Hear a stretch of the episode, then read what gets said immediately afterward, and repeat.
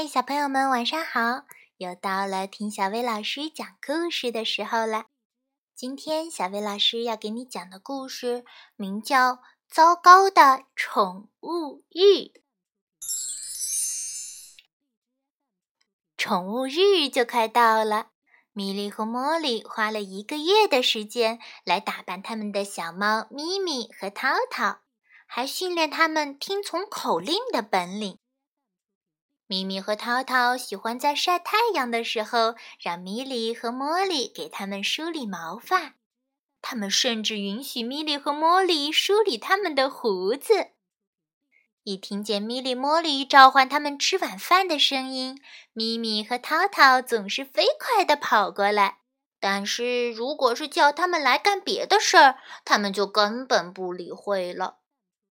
茉莉的妈妈说。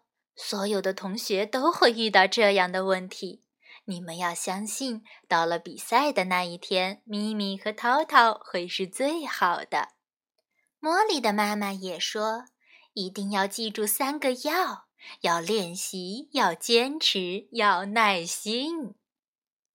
宠物日终于到了，咪咪和涛涛被塞进了笼子里面，咪咪开始生气的吼叫。他努力的想在笼子的角上找个洞钻出去，涛涛蜷在一个角落里，耷拉着耳朵，不安地摇着尾巴。大家都把宠物带到了学校来，学校的运动场看上去就像个动物园。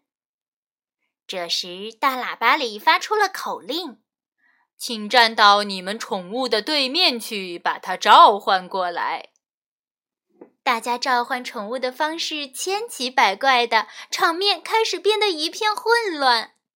马把蹄儿高高的踢向空中，小狗去追赶小猫了，天竺鼠躲到了茂密的草丛中，山羊直接朝着玫瑰花园奔去了，小羊羔紧紧地咬住不知道是谁的大脚趾，小猪朝家的方向跑去了。乌龟缩到了壳里，而小老鼠彻底不见了。当一切安静下来之后，乌龟也从壳里探出头来了，可是仍然没有人看到小老鼠的影子。乌龟朝着它的主人波比慢慢地爬了过去，波比耐心地鼓励它继续努力地往前爬。可是还是没有看到小老鼠的影子。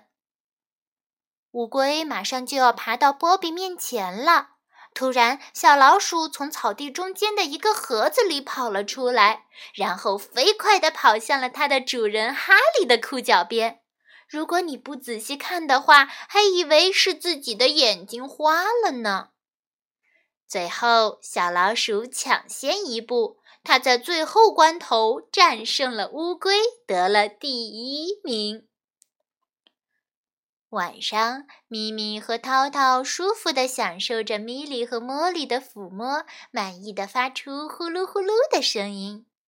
米莉和茉莉再次向他们保证：虽然你们经常不听话，但是我们绝对不会拿你们去换那只老鼠的。我们还是非常的爱你。好啦，今天的故事就到这儿了。要想收听更多好听的睡前故事，就来关注微信公众号“小薇老师讲晚安故事”。小薇老师在这里等你哦，晚安，宝贝。